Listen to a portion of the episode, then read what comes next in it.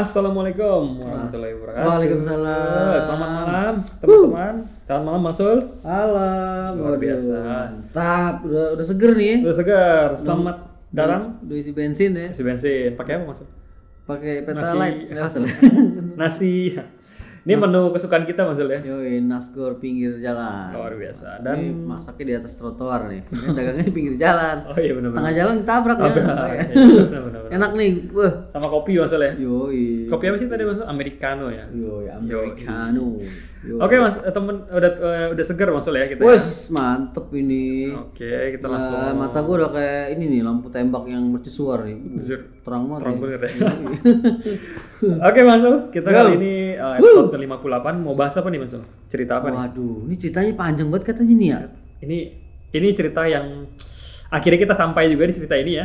Ini cerita yang paling panjang. Wow. Ini cerita paling panjang selama sejarah sersan horor. Masuk Guinness Record. Guinness Record ini Iya. ya. Ini cerita dari kalian sudah pada tahu yang terkenal Mas Noca. Wow, Noca. Mas Noca dari Surabaya. Arek-arek Kita Surabaya. sudah tahu ya cerita-cerita Mas Noca yang terkenal di podcast ini tuh ya banyak banget Mas ya. Mulai Sumber juga ya dia. Benar, mulai dari cerita pertama dia yang ada anjing ditimpuk tapi ngomongnya aduh. Iya, Nah, itu kan. Iya benar-benar. itu cerita pertama dia tuh. Ini ngomong ya. Nah, Waduh. dan Mas Noja ini kirim-kirimin lagi terus terus terus terus cerita-cerita yang lain yang kita udah, udah sering bacain dan ini datanglah cerita dari beliau juga dengan 15 halaman. Oh my gosh. Dan tapi ini ya, ketika ini cakep nih, rapih nih. ya. Rapi banget ini per paragraf Bang Soleh. Betul betul. Jadi kayak buku gitu ya. Kayak buku. Terima kasih. Biografi gitu ya. Wah, cakep lah. Terima kasih Mas Noca ya. Wow, mantap Noca. It's your time. 15 sampai 16 halaman dan 8000 kata lebih. Luar biasa. Gila. Kata dia mungkin nanti kalau perlu bisa dibagi beberapa chapter biar kepanjangan bosen. Oh, ini 8000 kata ya. 8000 kata. Bahasa Jawa semua lagi. Buset. kan di Surabaya nih. Enggak ya? Ini kayak Mandarin ya. Anjir. Waduh. Oke itu teman-teman ya. Jadi Wow. kita emang berencana eh, bagi pot, eh, bagi cerita Mas Noce ini jadi dua ya. Ya dua pin nih. Jadi Gimana dua. jadinya itu pin? Gimana? Jadi kita akan bagi untuk eh, episode 58 sama 59 maksud. Wow, Luar biasa. Spesial pakai telur. Spesial pakai telur nih Mas Noca Noca ya. Time. Thank you banget Mas Noca. Thank you, thank you, Noca, Ceritanya ya. Hmm. udah sampai bisa jadi dua dua apa dua part begini ya keren banget kan panjang kita penasaran juga Hmm. katanya siapin tenggorokan kalian gitu Lidah ada jantengan ya, bibir katarak, muka pecah-pecah. nah, mata sariawan nah, udah oke masuk Wow. masuk penasaran gak nih Penasaran gua. ini kita spoiler gua. dikit judulnya ini kisah horor di rumah dan keluargaku luar biasa ini Gila, gila. aku bayanginnya ceritanya super deskriptif dan petualangan banget ya Yoi. oke kita lihat aja masuk siap Siap banget. seperti biasa pasang headset kalian Tangkap kengerian dan kelucuannya. dan selamat pesan Berikut. selamat mendengarkan Yuk.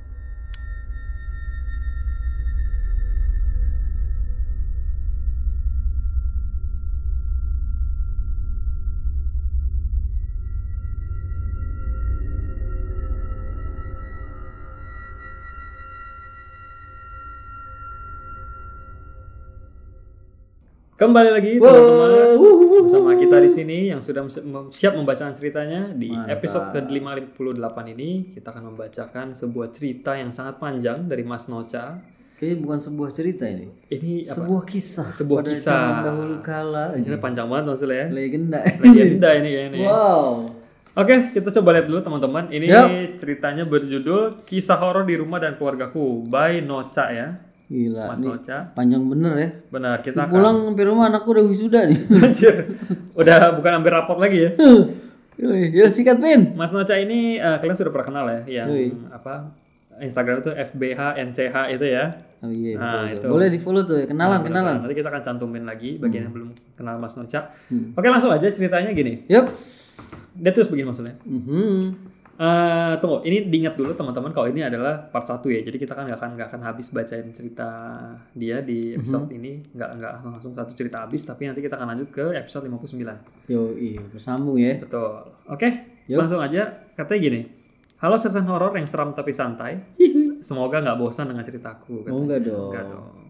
Apa kabar Basul dan Mas Kevin? Sehat. Alhamdulillah sehat-sehat. Berkat kalian sehat terus ya. Hmm. Semoga sehat terus dan rezeki lancar. Wah, amin amin. Mas Noca juga ya Mas Noca ya. Doa yang sama ya. Benar. Buat semua pendengar juga. Betul, untuk semua pendengar sehat-sehat dan rezeki lancar ya. Amin. Katanya minum dulu, makan nasi goreng nasi goreng dulu juga boleh. katanya. Udah udah. udah, udah. Tidur dulu nggak apa-apa katanya. Siapin tenggorokan kalian. Karena kali ini ceritanya panjang bener. Waduh. Sekitar 16 halaman dan 8000 kata lebih katanya. Masya Allah. Hehehe. Mungkin nanti kalau bisa dibagi kalau bisa dibagi-bagi beberapa chapter biar nggak kepanjangan dan bosen baca ceritaku. Yoi. katanya. Cerita ini adalah tentang kejadian-kejadian yang terjadi di pada keluargaku dan rumahku di kota Surabaya. Baru di rumah dia doang. Benar. Berapa? Empat, 16 halaman. 16 Belum halaman. di tetangganya. Nah, itu dia. 20 halaman. Nah, belum di sekolahnya dia. Di rumah bupati. Wow, gubernur. Buset. Rame banget ini ya. Gila, gila, gila. Noca. Dia bilang gini, karena ini kejadian di kota Surabaya maksudnya. Oke. Aku nggak sebut alamat ya, kata dia. Jangan, jangan. Jangan. Ntar ada paket nyampe. itu dia. Yang jelas di kota Surabaya katanya. Hmm. Cerita ini ya nanti akan aku lampirkan denah rumahku agar mudah untuk memahami latar lokasi cerita. Oke. Eh, sebelumnya teman-teman ya, Mas Noca ini memang lampirin denah dan denahnya ini di- salah satu denah paling detail yang pernah aku lihat. Karena dikasih sepa- setiap section dikasih warna berbeda-beda. Anjir. Keren banget ya. Keren ya. Keren banget. Thank you banget Mas Noca. Ini niat parah ya. Kita lampir ini di section 1 berdua nih. Eh, kita akan lampirin nanti di mulai dari section satu aja nggak apa-apa. Dua-duanya kita lampirin. Oh, siap, siap, siap. Oke, eh, jadi nanti akan disertai eh, Dena ya. Seperti biasa kita akan uploadnya di Instagram. Oke. Jadi kalian kalau sambil dengar cerita sambil buka Instagram aja tuh. Mantap. Nah, ini ceritanya eh, akan dimulai maksudnya. Hmm. Akan aku mulai dengan cerita tentang hantu baik penghuni rumahku. Wah, ini yang positif nih. ya. Benar, ini positif dulu. Ah, gimana, Bin? Di rumah ini ada beberapa sosok makhluk gaib yang positif Mhm. dan sifatnya tidak mengganggu. Salah satunya adalah tem- cerita dari temanku katanya. Sebut saja Sandra yang sempat ngekos di rumah. Mhm. Dia ngekos sejak awal bulan Ramadan katanya. Kamar kosnya ada di depan, kamar yang tengah katanya. Nah jadi si Sandra ini yang ngekos di rumahnya itu, di rumahnya Mas Noca ya. Oke. Sandra ini tuh orangnya peka banget. Oh, punya juga ya. Nah, bisa lihat langsung sosok yang tak kasat mata. Anjir. Sampai kadang nggak bisa bedain mana yang orang mana yang bukan. Ini mah jelas banget anjing. Susah juga sih emang. ya. juga ini mah. Ini resolusi tinggi Bang Sol ya. Iya. Ini namanya mata batin resolusi tinggi. ini 4K ini mata batin 4K. Mungkin kalau ini kali saking nggak bisa beda coba aja dipegang kalau tembus. Oh jangan macam-macam. Eh, coba pegang kalau dipegang tembus nah itu berarti enggak kalau dipegang gampar nah itu orang hidungnya lo pegang. Duh, duh. Terus terus. Dipegang goceng dong ganteng. Baca. Oke oke oke oke. Aduh, Terus terus aduh. Nah, setiap menjelang waktu sahur Bang Sule, Oke. Sandra ini selalu terbangun karena ada sosok bersorban putih Wah. yang berdiri di da- dalam kamarnya. Sosok ini sering sekali terlihat di ujung timur balkon, berdiri di pojokan menara- menatap arah timur. Oke. Menurut Sandra, sosok ini hanya berusaha untuk membangunkan Sandra sahur. Oh, Waduh bener positif sih. luar biasa. Bersorban itu jadi kayak ini juga ya. Hmm, benar, kayak pemuka agama lah ya. Ya betul betul. Tapi kayak pahlawan juga tuh Pangeran Diponegoro Oh, benar benar benar benar, benar. pahlawan dulu ya. pakai sorban putih juga. Benar, benar, Emang nggak naik kuda ya. Kayak Imam Bonjol juga ya. Cuman ini di balkon nih. Balkon. Berarti bukan Frank Diponegoro bukan ya? Tapi biar begitulah ya. Ya gitu lah ya. Nah, katanya sosok ini sama sama sekali tidak menakut-nakuti Sandra. Mhm. Sosok pria bersorban ini sering berkeliling di balkon sehingga menghalau orang yang melihat jahat. Oh, kalau ada maling gitu ya. Bahaya juga ya. Hmm, jadi untuk halau orang yang berniat jahat untuk datang ke rumahku. Keren nih cuy. Keren keren keren. Nah, kadang nenek sepupuku, nenek dari sepupuku sering kaget Hmm. jika tidur di depan. Tuh, nenek sepupuku berarti nenek lu juga dong. Iya. Nenek juga. Oh, nggak tahu lah, mungkin gitu ya. Dia, dia tulisnya nenek sepupuku sering kaget jika tidur di dipan yang ada di balkon. Dan saat bangun melihat sosok ini di pojok balkon. Oh, berarti neneknya juga kadang ditampakin. Oh, nggak apa-apa sih sosoknya baik ya. Kaget. Dibilang kaget sih, tapi nggak takut ya. Dia nggak bilang takut. Nah, hantu baik lainnya adalah sosok perempuan yang sering tampak di area teras sampai garasi. Mhm. Pernah dulu ada pernah dulu ada anak kos yang pulang kemalaman. Jadi si Noce ini punya kos-kosan mungkin maksudnya. Iya di atas ke lantai dua ya. Nah, nah kejadiannya sekitar tahun 2000-an atau 90-an. Aku Anjir. nggak aku nggak tahu deh katanya. Nggak se- nggak nggak inget pastinya tahun berapa. Nah, sebut aja namanya Putri. Mhm. Waktu itu si Putri ini eh, kemalaman pulangnya Bang Sul ya. Sampai tengah malam nih kemalaman. Nah, waktu itu Putri lagi ada kegiatan mendadak. Jadi dia nggak sempat kabarin orang rumahnya. Oke. Pintunya jangan dikunci ya. Dia lupa tuh bilang pintu nggak dikunci. Hmm. Karena mendadak pergi aja. Nah, karena dia lupa tuh. Jadi Putri bingung nih. Mau masuk lewat mana? nih cuy kan? Gua masuk lewat lompat pagar digebukin. cewek pak cewek. Soalnya pintu pagar depan udah dikunci, pintu besi samping dikunci, pintu utama juga kunci. Tidur masjid. Nanti iya bener juga ya. Nah, sedangkan kamar putri ada di area kos belakang. Jadi akses menuju kamar putri harus masuk lewat pintu depan, pintu lewat pintu Iya, pagar depan. Nggak ada lagi. Nah, jadi lalu masuk ke pintu besi samping, masuk ke lorong samping, lalu lewat pintu samping ada di lorong. Oke. Masuk ke area ruang makan, naik ke tangga samping, dan sampai di area kos belakang. Tapi dia bisa masuk tuh. ya? Eh, coba kita lihat dulu ya. Dia belum cerita sini. Putri yang terkunci di luar rumah kebingungan. Apakah ia harus mencari tempat menginap di tempat teman-temannya? Nggak coba cari pintu tol. Oh salah ya. Dia nggak bawa itol. Nggak bisa, nggak bisa. Oh oke. Oh, iya. Terus, terus. Jadi Putri bingung nih, gue nginep apa gimana ya kan? Nginep, nepotin. Iya. Lompat pagar, itu tadi gebukin. Ketok kali ya? Tidur kampus aja. iya kan? Ketok kali ya katanya gitu kan. Kalau dia pikir apa namanya, eh, nah benar dia bilang kalau misalnya nyari tempat nginep rumah teman-temannya ganggu kan. Iya udah malam soalnya coba. Ah, mau ngetok gembok juga nggak sopan, soalnya itu dia bukan rumah sendiri kan di kos kan. Yoi. Sungkan lah katanya kalau sampai kalau ada gue di situ gue anterin Putri. Lo lo, lo bisa aja. Anterin ke mana anjir? Udah Maret. Putri udah jalan jalan eh Putra jadi. anjir. Pas udah siang baru kelihatan. Eh, Aku berbulu. goceng lu ganteng. anjir, goceng dong ganteng. Goceng atau baret. Anjir. Terus terus Nah, jadi Putri ini nggak mau nih. Dia udah dia yang salah kok bikin orang lain repot kan maksudnya. ya, jadi gimana maunya nih? Nah, akhirnya Putri coba manggil ayahnya Noca. Ah, Ngerepotin juga sama. Soalnya ayahnya Mas Noca ini tuh sering begadang. Siapa tahu masih bangun. Nah, putrinya pu- si Putri ini manggil si ma- ayahnya Mas Noca ini pelan-pelan aja. Om, om gitu ya. Om gitu. Ya nggak bangun aja. Katanya tidak cukup keras untuk mem- membangunnya seseorang, tapi cukup untuk terdengar ayahku apabila beliau berada di ruang tamu Hmm. atau di kamar depan. Tapi nggak ada jawaban nih Bang Sul. Oke. Nah, Putri pun memataskan, memutuskan untuk memanjat pagar rumah. Waduh. Tapi bingung, soalnya belum memanjat pagar rumah, di dalam kan dikunci juga. Iya sih, tetap kekunci. Nah, coba kita lihat nih. Akhirnya Putri manjat pagar, 2 meter tingginya, sekitar Buset 2 meter. tuh, climbing, Ya, anjir, makanya. flying fog gitu. Nah, katanya namun di bagian atas pagar ada semacam ornamen besi yang cukup tajam. Oh, Ya hati-hati, kan? hati-hati, Yang buat- hati-hati.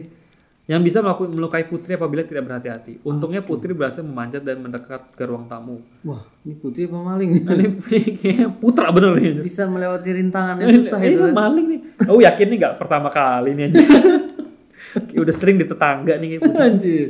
Waduh, putri. Nah akhirnya maksudnya pas udah agak deket ruang tamu Putri manggil lagi nih coba nih. Om, om gitu kan.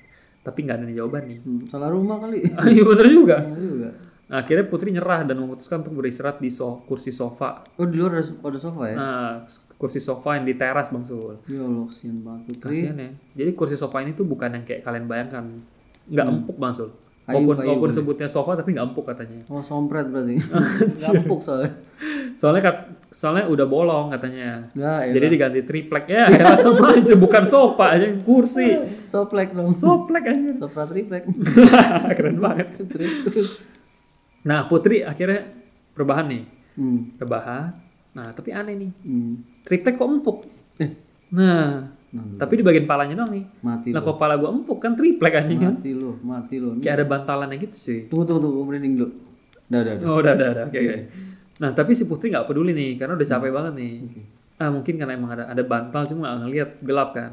Si Nah, pas Putri udah mau terngawang-ngawang nih, anjir. udah Apaan tuh, Bin? udah mengawang-awang, dia dengar bunyi gitu, yang berasal dari suara gembok pintu besi. Oh, dibuka kali gemboknya. Nah, suara pintu besi yang di samping maksudnya. Hmm.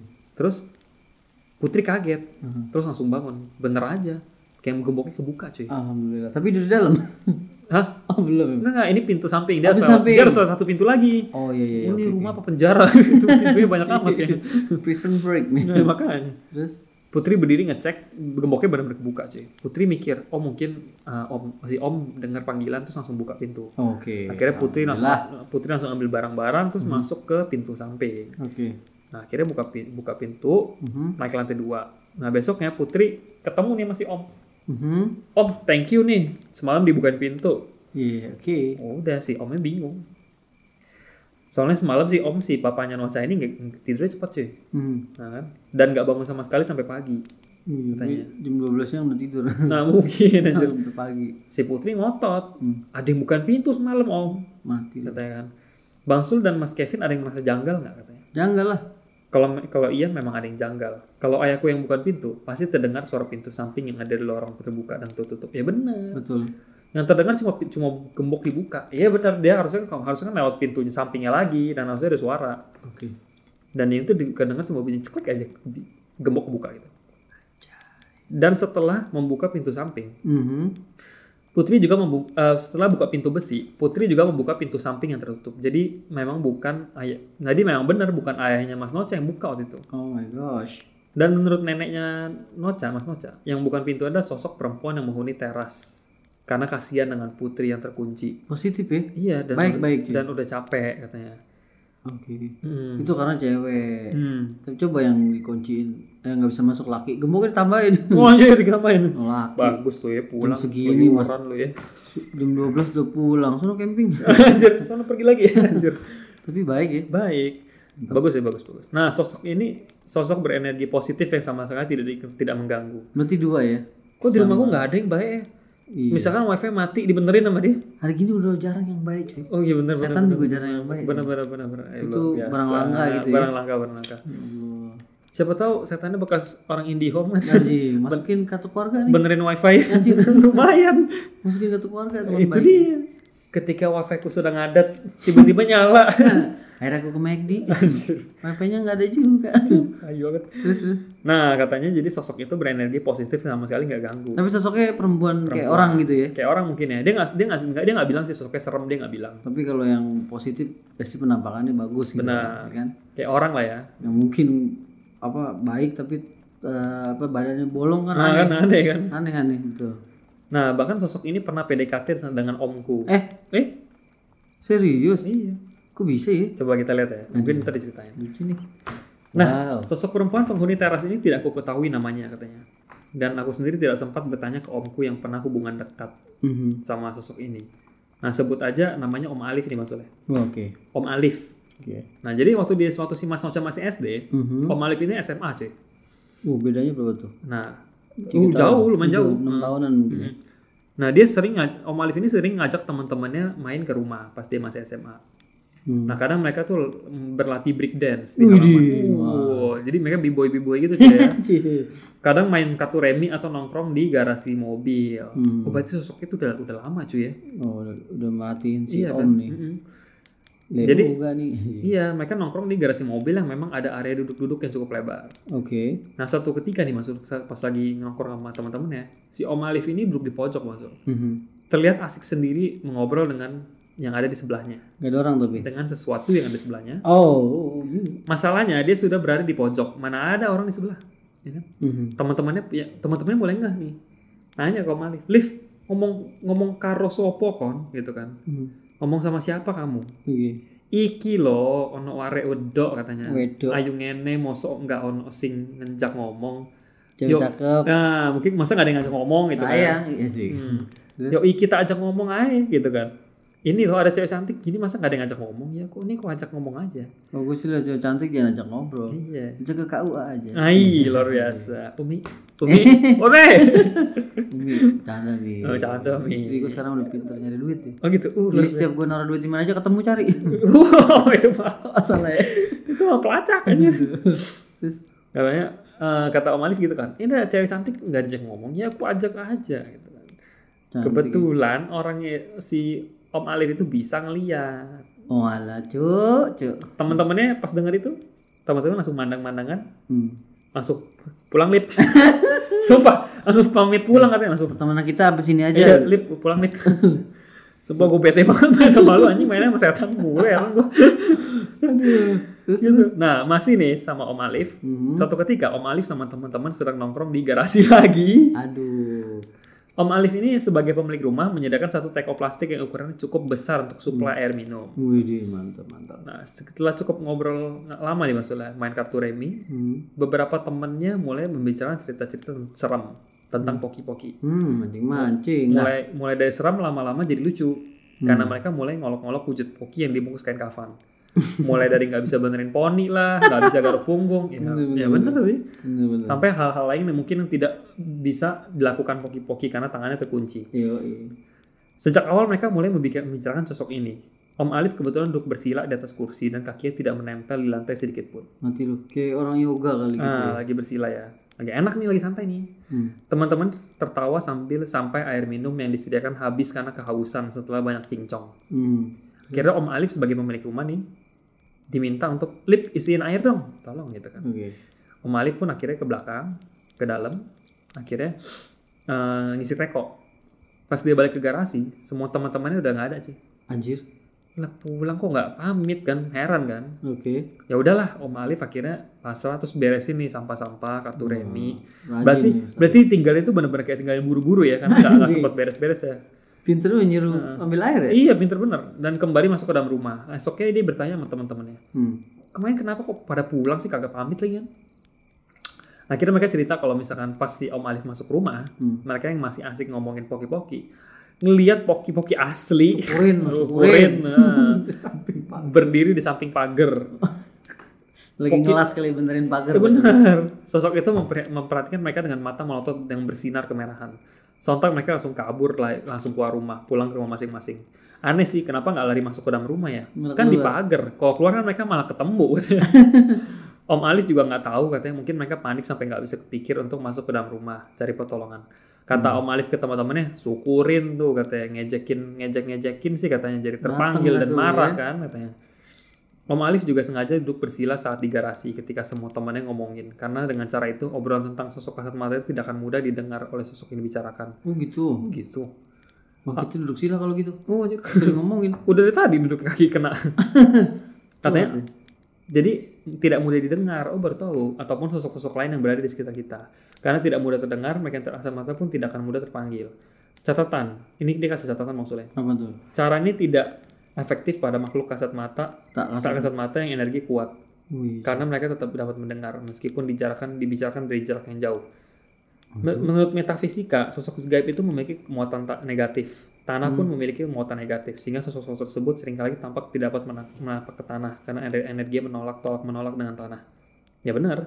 Mhm. Sebaliknya manusia memiliki energi positif, membuat manusia dapat menarik energi mereka dan juga ditempeli oleh mereka. Ketemu ya. Nah, ketemu. Positif negatif kayak listrik gitu. Benar, kayak magnet ya. Nyaman. Hmm. Nyambung gitu. Goceng dong ganteng. Iya. Balik lagi. Masih ada dong. Masih ada. Terus Aku sering kali melihat sosok anak kecil di rumah. katanya. Ini lain lagi ya. oh ini lain lagi ya. Nah, lagi. Aku sering kali melihat sosok anak kecil di rumah. Bahkan ketika beberapa kali ayahku juga melihat sosok anak kecil yang kemungkinan sama, kemungkinan ya. Hmm, Ponakan kali enggak? Wajur. Oh enggak ya. Bukan. Sosok yang kita kenal itu dengan tuyul. Oh. Beberapa kali keluargaku mengalami kehilangan uang. Anehnya, terkadang akses untuk mengambil uang itu itu sudah dipersulit. Entah dompetnya disembunyikan di sudut-sudut lemari, disimpan di dompet yang ada di lantas, dan tempat-tempat menyembunyikan uang lainnya. Pokoknya udah, udah di Sempil-sempil sempil-sempilin lah pokoknya udah sampai kolor kalau dompetnya udah pakai bukanya pakai pola lagi. Nah itu dia udah pakai fingerprint kan. Ini Hilang buset, Canggih ya. Waduh. Katanya maklum maksud di rumahku banyak anggota keluarga aku yang sudah sepuh jadi nggak percaya sama nyimpan uang di bank. Oh jadi taruh di bawah kasur, Benar. bawah bantal. Nah itu dia. Nah habis itu pernah pernah suatu ketika ayah dan ibuku mengalami kehilangan uang yang cukup aneh. Mhm. Kita lihat aneh gimana. Malamnya ibuku mengambil uang di ATM untuk digunakan berbelanja besok paginya. Mhm. Uang yang dis- diambil sebut saja berjumlah 300 ribu. Oh, lumayan ya. Untuk untuk zaman itu mungkin banyak masuk. Gede gede, tiga ratus ribu. 300 ribu. Nah, besok pas main belanja, ibunya nanya nih sama si Mas Noca. Mhm. "Eh, maaf nih, kamu sama adik, kamu atau adik ada yang ngambil uang nggak di dompet? Gitu kan. Mhm. Ya, mereka karena mereka nggak merasa ambil ya, Dia ngomong enggak. ya enggak bu, nggak ambil gitu kan. Apalagi Selembar. Anjur, ambil juga. Katanya apalagi kita berdua semalam pulangnya malam kan. Nggak Oh, masuk kamar ibu sama sekali kok gitu kan. Hmm. Nah kebetulan kamar ibuku ada di, di hal sebelah halaman. Yang merupakan ruangan paling depan di rumah. Dan kamar ibuku punya satu akses yang berupa dua pintu geser yang bertumpuk. Yang mana kalau dibuka selalu berbunyi cukup keras untuk membangunkan ibuku yang telinganya peka. Iya ibunya tuh peka jadi kalau dengar Suara dikit aja bangun langsung. Jadi mana mungkin pintu geser kencang itu nggak kedengeran gitu loh. Hmm. Kadang-kadang bangun gara-gara kentut sendiri. Hmm, anjir, Saking pekanya. bangun langsung. Kayak gue kentut sendiri. Nah waktu itu saat saat itu ayahku menyaut. Jadi ayahnya ini lagi denger percakapan mereka nih. Ayahnya dengar, terus ayahnya nyaut. Semalam itu ayahnya Mas Noca pengen ke apa? Pengen masuk kamar. Soalnya abis ngerokok di luar, masuk kamar nih udah selesai ngerokok. Habis itu ayahku melihat ada anak kecil yang berlari keluar rumah. Ayahku pikir itu anak tetangga, tapi pagi tapi pagi itu setelah dipikir-pikir ngapain juga anak kecil jam 11 malam 11. lari dari rumahku keluar. Mungkin dipikir temannya Noca kali ya. Mhm. Anak siapa juga kan katanya. Nah setan. Iya itu. Terus, Ayahku mengaku ukuran anak ini anak kecil ini lebih kecil dari anak-anak tetangga dekat rumahku yang sering main ke rumah. Pagi itu ayahku curiga ada tuyul yang semalam masuk ke rumah. Aku sendiri jarang mengalami kehilangan uang karena aku tahu trik untuk menghadapi tuyul. Wih, Gol gimana tuh? trik itu ada selalu melipat dua kali uang yang bernominal besar di dompet. Oh. Dan kelihatan. Hmm. Trik itu adalah selalu melipat dua kali uang yang bernominal besar di dompet. Konon sosok tuyul ini kalau mengambil uang di rumah orang, cara mengambilnya adalah dengan menarik selembar. Ya. Istilahnya menjumput atau menjimpit. Menarik uang dengan mencubit dengan telunjuk atau ibu jari. Tuyul juga menarget uang dengan nominal cukup besar seperti 100 ribuan atau 250 ribuan. Mhm. Dan hanya akan mengambil selembar atau dua lembar, tidak mungkin mengambil banyak-banyak. Jika uangnya disimpan itu dilipat dua kali, tuyul akan kesuli- kesulitan menjepit uang tersebut dan akan mencari korban lain untuk diambilnya. Oh gitu. Iya. Baru tahu juga nih. Semenjak ayah ibuku meng- mengikuti saranku, tidak ada lagi kasus kehilangan uang dari kedua orang tuaku di rumah. Oh dilipet ya. Ya tapi ibu Gak salah gitu ambil 2000 Iya. Kali tuyulnya buta warna gitu. Tuh, anjir. kan dia bisa lihat gambar pahlawan. Oh iya. tuyulnya nasionalisme juga. iya. Tapi orang tuanya Mas Nusa langsung dengerin ya. Maksudnya biasanya kalau orang tua di anaknya kasih tau, bu gini bu, ini kan biasa kayak ah, ada ada aja kamu gitu ya. Iya, tapi ini, ini ya. Dengerin juga loh. Demokratis. ya. Demokratis. Mantap. Nah, selanjutnya maksudnya. Hmm. Jadi ceritain, pagar rumahku ada dua jenis katanya. Mhm. Pagar besi yang bisa digeser sama dan pagar tembok yang berada di sisi timur. Rumahku ber- kebetulan berada di siku pertigaan, sehingga pagar rumahku ini berbentuk seperti huruf L. Wih, Letter L maksudnya. Dr. L ya. Hmm, pagar besinya berbentuk L, sedangkan pagar tembok yang menyambung di satu bagian sisi besi ini, sedangkan pagar tembok menyambung di satu sisi pagar besi. Mhm. Di ujung pagar tembok, berbatasan langsung dengan pagar besi, terdapat sebuah tiang yang cukup tinggi katanya. Mungkin tingginya sekitar 3,5 meter. Hmm, tiang apa itu? Tiang itu di bagian atasnya ada besi-besi seperti bangunan yang belum selesai. Oh iya iya, tiang pancang gitu ya. Betul betul. Nah dulunya kukira tiang itu akan dibangun nanti akan dibangun lantai dua bang Sul Oh. di atas halaman atau dibikin penutup kanopi untuk hindarin hujan katanya. Tapi ternyata tiang itu dulunya memiliki sebuah patung wanita di atasnya. Duduh. Oh misteri ini. Coba kita lihat ya. Aku pertama kali tahu fakta ini dari tetanggaku. Meskipun aku awalnya ragu karena ceritanya seperti buat-buat. Tetanggaku ini nam sebutannya namanya Om Surya. Mhm. Satu malam pulang ke rumah. Rumah beliau berada tak jauh dari rumahku dan mau tidak mau kalau masuk gang depan pasti lewat rumahku Lewatin lebih dulu. rumah. Hmm. Ketika sampai di pertigaan, beliau berbelok mengikuti sudut siku pagar rumahku dari selatan menuju timur. Mhm. Di sisi timur ini, beliau melihat sosok wanita bergaun merah Anjir. berdiri tepat di bawah patung wanita itu. Oh di bawah patungnya. Mm-mm. Oke. Waktu patungnya masih ada ya. Mhm. Sosok wanita ini beliau bilang parasnya cantik. Kata si Om Surya ini cantik orangnya. Wah. Akhirnya Om Surya genit cuy. Hmm. Boceng dong ganteng. Eh, ini cewek nih cewek. pancing mulu kayaknya. Oh. Akhirnya Om Surya, Om Surya yang genit pun mencoba menggoda wanita itu dengan Eh si Om. Eh, si Om biasa aja. Eh, iya Om. Goceng dong Om. Sama aja. udah udah. Akhirnya si Om Surya kan genit nih ya. Hmm. Mungkin playboy cap duren kali ya. cap duren kan. Yang lain. Akhirnya digoda nih Hmm. dengan rayuan gombalnya. Yang di sana budi goyang. Nah itu dia. Dangdut terus. Neng punya obeng nggak? Eh, iya kan gitu kan. Nggak punya. Nomor HP punya kan? Nih punggung bolong nih. Anjir. Nggak ya nggak ya. Akhirnya si Mas Surya eh, si Mas Surya ini godain nggak tahu gimana godanya. Hmm. Wanita itu tersipu-sipu gitu malu Wah. dan tertawa kecil. Akhirnya Om Surya ngajak wanita itu ke rumahnya. Eh Om Surya genit banget ya. Oh gila nih omnya nih gila kacau nih. Kacau nih Om Surya ya. Bilangin tante nih. Bilangin Om, ya. tante nih ya. Nah wanita itu bertanya, yakin mau sama aku? Hmm. lo harusnya kalau ditanya gitu, harusnya lu udah Iya, mikir. Aku pipisnya diri loh om. Anjir, lebih serem lagi dari ini. Cowok anjing, terus. Lalu wanita itu sosoknya berubah. Wajahnya retak-retak dan mengeluarkan darah. Giginya muncul taring dan kukunya menjadi tajam dan ta- panjang dan tajam. Kaget banget dong cuy. Om Surya langsung ngibrit lari menjauhi rumahku ke arah rumahnya. Apa gue bilang? Saking takutnya, ia berlari melewati rumahnya sampai pertigaan ujung gang yang jaraknya dari rumahku sekitar 150 meter. Jauh anjing. Udah takut ya. Dari Makanya jangan genit-genit. Ya, mau ajak ke rumah lagi kan. Yakin mau sama aku. Om, om nggak bener nih om. Om nggak bener Om nih, baru om, kenal udah ngajak ke rumah om. Aduh om, om. Hati-hati lo om. Namanya namanya Hercules itu. Gila cantik berubah jadi serem gitu berubah Iya, retak, mau tajam giginya taring anjir. Dan kencing berdiri lagi. Hmm, itu lebih serem lagi. Nah, akhirnya sebelum mencapai pertigaan itu, hmm. Sekitar 2 atau 3 meter dari pertigaan, Om Surya menoleh ke belakang untuk memastikan sosok itu tidak mengejarnya. Oke, terus Nah, sosok wanita itu ber- masih berdiri di samping rumahku, menghadap ke Om Surya dari kejauhan. mati lu. Tiba-tiba sekejap mata sosok itu bergerak sangat cepat Mampus menuju Om Surya. Ini merinding. Uh, anjir. Oh shit man. Omnya genit sih kan. Aduh om. Genit terus, sih. Terus, terus. Menurut Om Surya, coba kalau lu diemin aja kan. Yoi. Menurut Om Surya, seperti seperti sosok itu melompat ke arahnya.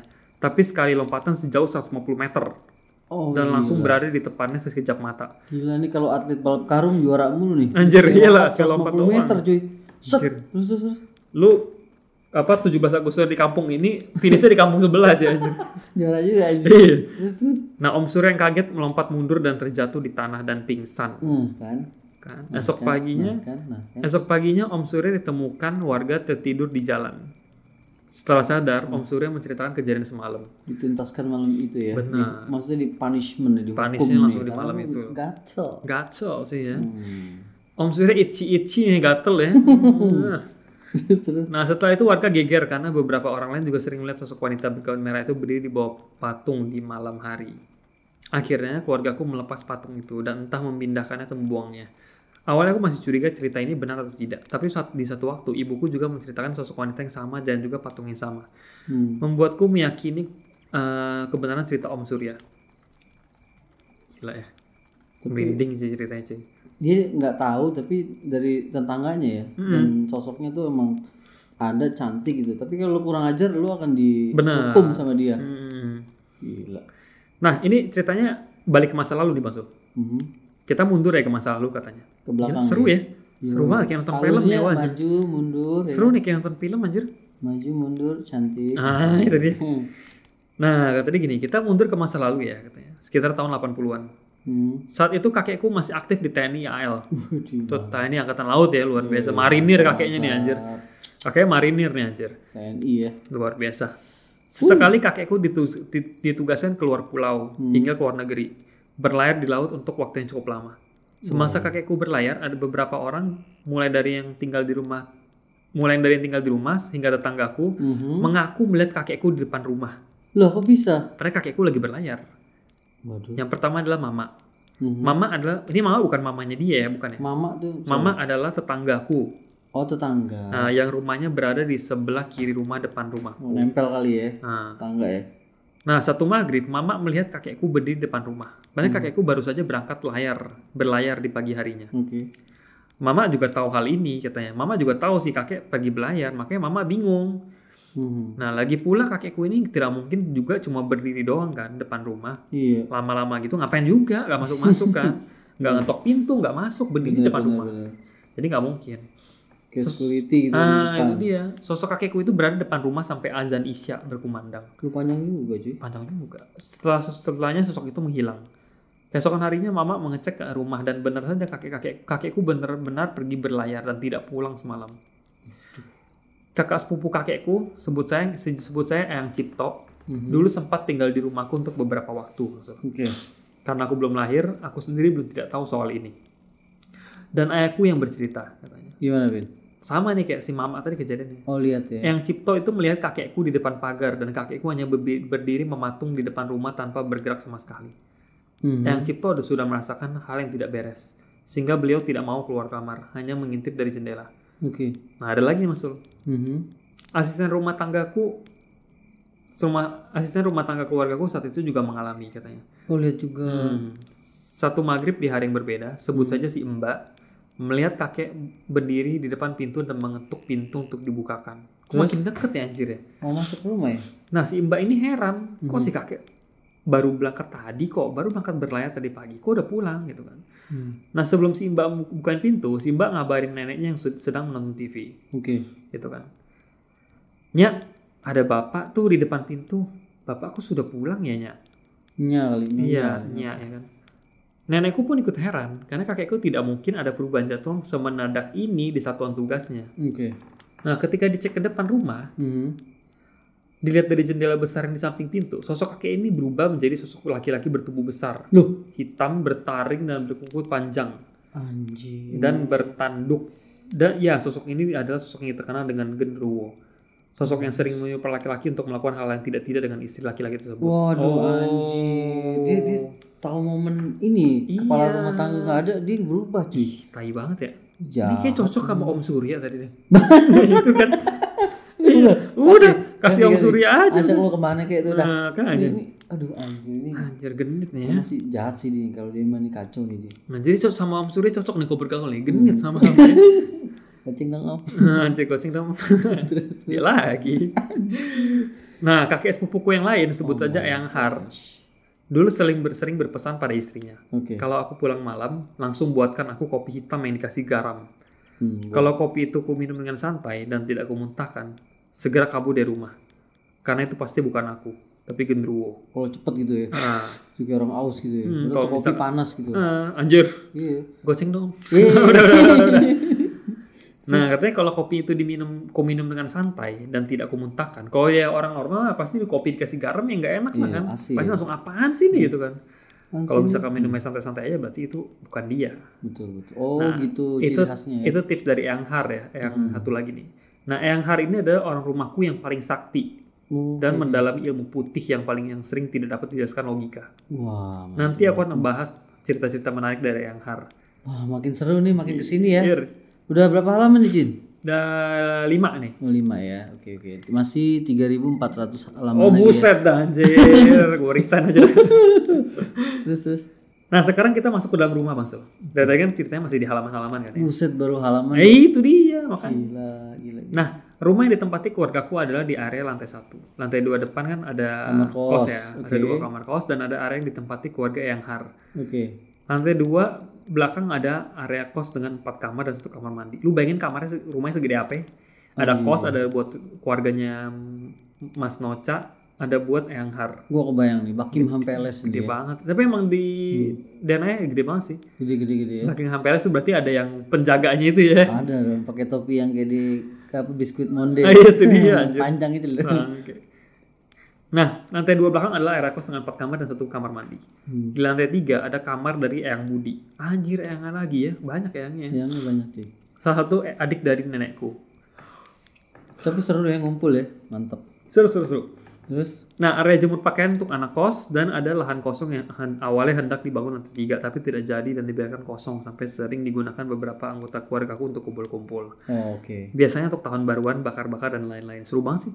Waduh mantap. Keren keren Iya. keren. Akan aku mulai dari sebuah kisah pengalaman ayahku di lantai satu. Tepatnya di kamarku. Kamarku ini bisa dibilang paling banyak penghuninya. Eh bukan paling banyak, bisa dibilang banyak penghuninya. Mhm. Dan hanya aku yang berani tidur sendirian di kamar ini. Ayahku bahkan takut sendirian di ruang tamu kalau aku belum pulang. Hal ini sebenarnya, iya, lebih berani si Mas Noce ya. Si Nusa kan ini kan dia juga punya Iya, Indihome juga. ada indie home. Tahu dia. Nah, hal ini disebab di sebenarnya dikarenakan sosok-sosok yang menghuni kamarku ini tidak akan mengganggu kecuali jika aku sedang merasa takut. Oh gitu. Oh, Dari- kalau nggak ada apa-apa dia nggak ini ya. Oh cuek Hmm, dari pikiran sendiri kalau gitu. ya. benar. Kecuali jika aku sedang merasa takut karena kebanyakan dengerin podcast horor katanya. Oke, ya. Udah seru dengerinnya podcast horor lagi. Iya. Kamarku ini berada di tengah. Di sebelah kamarku yang ada kamar di sebelah kamarku ada kamar mandi Oke. dan satu ruang kosong. Dulunya ruangan ini adalah tempat mesin AC berada, tapi akses di ruangan itu hanya dapat menggunakan jendela yang ada di kamarku. Mhm. Unik juga ya rumahnya ya, anjir. Aksesnya tersembunyi-sembunyi gitu. Dan kamar adikku yang ada di depan.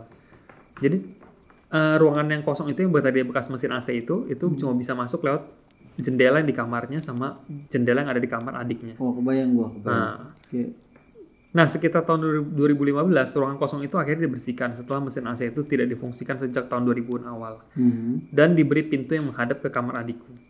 Sejak saat itu, se- sejak saat ada pintu akses ke ruangan itu, adikku tidak berani tidur di kamarnya sendiri lagi. Ruangan kosong ini salah satu area paling angker di rumah. Waduh. Sering terdengar benda jatuh di sana. Padahal seperti ku bilang, ruangan itu kosong. Tidak ada benda apa pun yang bisa jatuhkan agar menciptakan suara-suara seperti itu. Wow. Ayahku, adik, hingga aku sendiri sering mendengar su- suara benda jatuh itu beberapa kali. Suaranya mirip seperti lemari yang dipukul atau dibenturkan ke tembok. Terus balik, nah akhirnya mereka, dia cerita balik lagi ke kamarnya. Mhm. Ada dua jendela nih maksud di kamarnya. Ada satu jendela yang menghadap ke ruangan kosong. Nggak ada pintu jendela semua ini. ada, Oh, ada ada, ada, ada. Gue jendela semua. Anjir. Kayak maling masuk lewat jendela. Jadi jendela ada dua nih. Satunya lagi yang hadap ke ruang kosong itu. Oke. Ngeri sih ya. Emang sih kalau ngadep sama yang ruang-ruang kosong itu kayaknya Aduh, enggak deh cuy. creepy banget ya. Nah satu jendela lain menghadap ruang makan. Hmm. Ayahku pernah juga di satu malam tidur-tiduran di kamarku. Waktu itu masih jam sekitar 8 malam. Oke. Tiba-tiba ayahku mendengar suara ketukan di jendela yang menuju ruang makan. Oke. Hmm. Ayah mik ayah, ayah Mas Noci mikir nih. Ketukan gimana tuh? Su kita Ya, itulah lama itu. kan. nah Gitu gitu. kali Iya gitu kali Aku ya. ah. Aku ah, ya, anjir. Kucing Punten paket. Komodo yang. Iya banget. Akhirnya ayahnya Mas Noci mikir nih. Hmm. Ah, mungkin anak kos lantai dua kali ya. Nah, positif. Nah, mungkin lagi nyari si ibu. Oke. Akhirnya dicek lah ke ruang makan, nggak ada siapa-siapa. Terus? Nah, akhirnya kakekku yang tidur di sebelah kamarku pun sudah tertidur. Akhirnya ayahnya Mas Noce balik lagi kamar, diterbar bahan lagi nih. Mhm. Nah, di kamarnya di ini, di kamarnya Mas Noce ini ada saklar AC yang jadul, yang kayak cuma saklar, yang ada kotak besar gitu loh maksudnya, yang ada putarannya ya. Oh iya iya. Nah, itu yang ada knobnya. Model jewer gitu. Nah, model gitu. jewer yang, nem- yang nempel di tembok kan, bukan pakai remote. Betul betul betul. Nah, saklar ini sudah tidak digunakan karena sudah pakai AC baru yang beremote. Hmm. Tapi masih ada karena males aja dibongkar ya. Katanya beberapa pakunya sudah lepas. Unjir. Sehingga posisi saklar ini agak menggantung dari kabelnya. Nah, di dekat saklar itu ada sebuah lubang yang yang membuat kamarku dan kamar kakek tembus. Oh kelihatan. Nah, tapi lubang ini tidak cukup besar dan sengaja dibuat hanya untuk dipasangi satu AC untuk dua ruangan. Oh, Oke. Kamarku dan kamar kakekku. Lubang ini memang tidak cukup besar untuk dilalui manusia, tapi cukup besar untuk membuka tutup AC. Oke. Agar tukang servis bisa membuka AC itu sewaktu-waktu AC-nya perlu diperbaiki. Nah, saat ayahku lebaran, lebaran anjir. saat ayahku rebahan kok lebaran anjir. Eh buset. Buset, tiba-tiba terdengar suara saklar dibentur-benturkan ke tembok. Oke. shit. Prok prok prok. Hmm. Oh iya. Ketika ayahku membuka mata dan lihat ke saklar itu, Oke. terlihat ada tangan pucat. Pucat pasi gitu. Ya, ada tangan pucat Mhm. keluar dari lubang tempat AC antara kamarku dan kamar kakekku. Shit man. Tangannya cuy memanjang. Oh melar kayak plastik man. gitu. Iya. Cet. kayak Luffy yang di One Piece tuh. Wih, Nah, gila. itu gitu. Memanjang memegang saklar AC lama itu. Gerah gerah kali. Tangan itu cukup panjang dan kurus. Mhm. Karena jarak dari lubang sampai ke saklar itu sekitar satu setengah meter, tangan pucat itu menggenggam saklar kontak itu dan membentur-benturkan ke tembok. Brok gitu ya. Hmm. Kebayang sih gue. Keluar dari lubang Nah itu dia, panjang anjir, satu setengah meter. Oh itu yang bikin bunyi-bunyi dia tuh ya. Hmm, Sejak saat itu ayahku tidak mau lagi tidur di kamarku. Aduh ya Allah, Noca. Ini masih ada cerita tentang kamar ini masuk?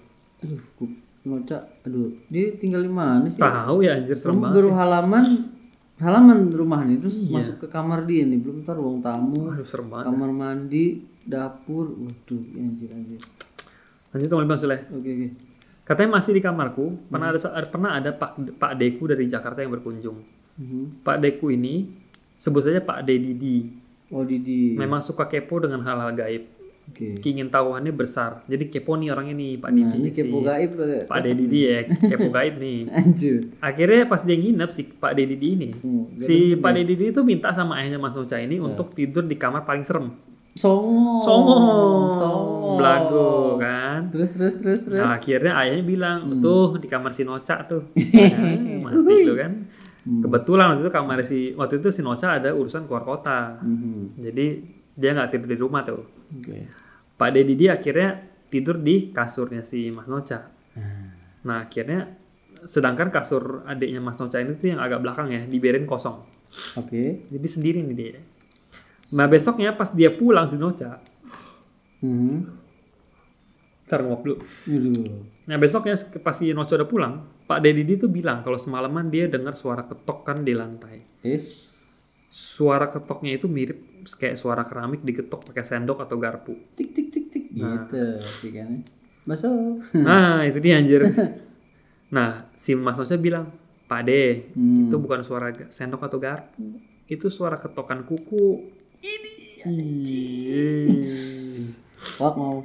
Shit man. itu sosoknya perempuan yang tinggal di bawah kasur adiknya Mas Noca. Mati lo. Sosok itu memang jarang mengganggu, tapi mungkin sosok itu hanya ingin berkenalan dengan Pak De Didi. Oke. Untung nggak muncul kan? Hmm. Baru cuma dengan suara ya. Nah itu dia. Tapi Nusa jangan kasih tahu tuh Ran. Iya. Lihat sendiri. Bener bener bener bener. Kan tadi dia nantangin ya kan. Iya. Kamar yang paling serem mana? Kamar jenazah pak. Oh, anjir serem banget. Sakit. terus terus. Nah, ini udah mau habis nih maksudnya part Udah satu habis ya. nih? Part satu ini kita mau udah habis Wah, nih. Selesai dulu part satu nih. Oke. Mas- Ada masih ada lagi kan? Nah si Noca ini juga tambahin sedikit. Aku sering mengalami ketindihan di room kamarku. Oh, si paralyzed juga. Nah kata Mas Noca ketindihan itu nggak kenal ampun sih. Anjir. Pagi, siang, sore, malam bisa ketindihan. Emak tiap saat dong. Itu mas tiap hari anjing. Katanya si Mas Noca dia suka tidur tengkurap atau miring ke samping. Mhm. Kadang-kadang terentang cuy. Nah, bisa aja ketindihan. Dia bisa ketindihan di posisi segala posisi tidur katanya. Mau selentang, terkurang, tengkurap, hadap samping, tidur duduk aja bisa ketindihan katanya. Kalau di kamar dia ya katanya. Gila gila. Karena di kamarnya angker, jadi bisa ketindihan gimana aja. Mau diri aja kena juga ya. Itu dia. Anjir. Katanya sering banget, sering kali pas lagi ketindihan itu dia ngerasain ada sosok wanita yang memperhatikan. Oke. Sosok wanita yang akhirnya diterima masuk ke rumahku saat terjadi sebuah kejadian. Gimana gimana? Jadi sosok wanita yang sering tin- ketin- eh, sering ada di ketindihan ini itu berhasil masuk rumahnya karena ada suatu kejadian masuk Oh gitu. yang bikin wanita ini bisa masuk. Oh. Mau tahu apa kejadiannya? Gimana tuh? Part 2 Bang. Waduh, jangan itu gitu. Part 2 ya. Aduh, tunggu ya. Oke sabar teman-teman, ya. Aduh gila Noca. luar biasa. Thank you, thank you Ini Noca. eh, Mantap. part 2 Bang Sal ya kita Baru sampai kamar Noca ya? baru sampai kamar Naca. Si part satu tunggu kita kita ulas dulu nih satu ulas. nih.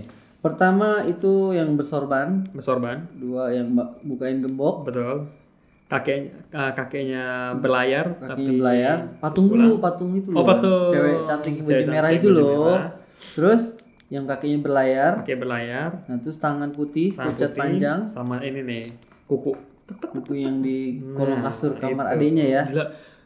Udah sebanyak itu kejadiannya cuy. Gila ya. Baru baru part 1 ya Gue teman-teman jadi ya. pengen nginep rumah Noca dah. Cari kamar yang Kamar yang paling serem. anjir, kamu jangan kamar Noca. Tapi lu doang yang tidur. Eh enggak mau amit amit amit. Boleh deh aku berdua sama Mas Noca dah. Aduh Noca, aduh. Oke, itu aja teman-teman ya. Eh, seperti yang kita bilang tadi Gila, ini gila. part 1 ya. Baru part satu guys, Mohon tenang, maaf tenang. kita memotong keseruan kalian. Iya, tapi sampai ceritanya semua ya, semua detail-detailnya kita kasih. Ini Bang, keren. Nanti denahnya kita lampirin juga Betul, ya. betul. Waduh. Oke teman-teman, eh, sorry banget kalau ceritanya Hmm. apa gantung ya, Ya, karena kita akan bikin ini jadi dua part biar seru, biar pada penasaran ya. Yo yo, ini dia ini. Tapi keren banget cerita Mas Oce. Mas Oce sekali lagi thank you banget udah kirim cerita yang sampai panjang banget begini. wow. Kita akan lanjut di episode ke 59 maksudnya. Nah, Jadi kita nggak akan kasih satu satu apa, nggak akan kita skip dengan episode lain, tapi kita akan langsung lanjut sambung di selanjutnya. di episode ke 59. Enggak, 5859 khusus buat Nuca Time. Betul, Noca Time ya. Hmm, betul betul betul betul. Karena dia panjang banget. Gila. Thank you, thank you Mas Noca. Thank you. Dan thank you untuk Noca. kalian yang sudah mantap mantap. Stay tune di episode 58. Mhm. Seperti biasa kalau misalnya ada apa Cerita yang sejenis ya. cerita-cerita yang menurut kalian serem, Betul. Mungkin kalian abis dengerin ini mungkin ada wah gue punya gue punya gue ya, punya keinget dari mana dari mana pokoknya kok mau mirip-mirip kejadian gua nah ya, gitu kan. betul betul. Ini kan apa namanya ini banyak banget ceritanya nih. kan. Mungkin ada yang lebih panjang lagi nanti kalau mau ada yang lebih mungkin ada yang 30 halaman Oh, gitu. anjir. iya. Waduh, jangan Tiga part tuh iya tuh. 14 aja bibirnya udah gelantungan ya. Oke teman-teman. Mantap. Boleh Thank kirim ya tadi ya. banget. Benar, ke benar, benar. sesanhorror@gmail.com. Kalau ada cerita kirim. Oke teman-teman, thank you banget untuk stay tune terus di Terima kasih guys. podcast kita. Wow. Thank you banget. Berkat kalian juga kita bisa sampai sejauh ini maksudnya Yoi, kita slowly but sure gitu. Thank you. Kita punya pasar sendiri ya. betul Betul betul betul. oke teman-teman sampai ketemu di episode 59 59. yang akan bercerita tentang Noca part 2 ya Oke.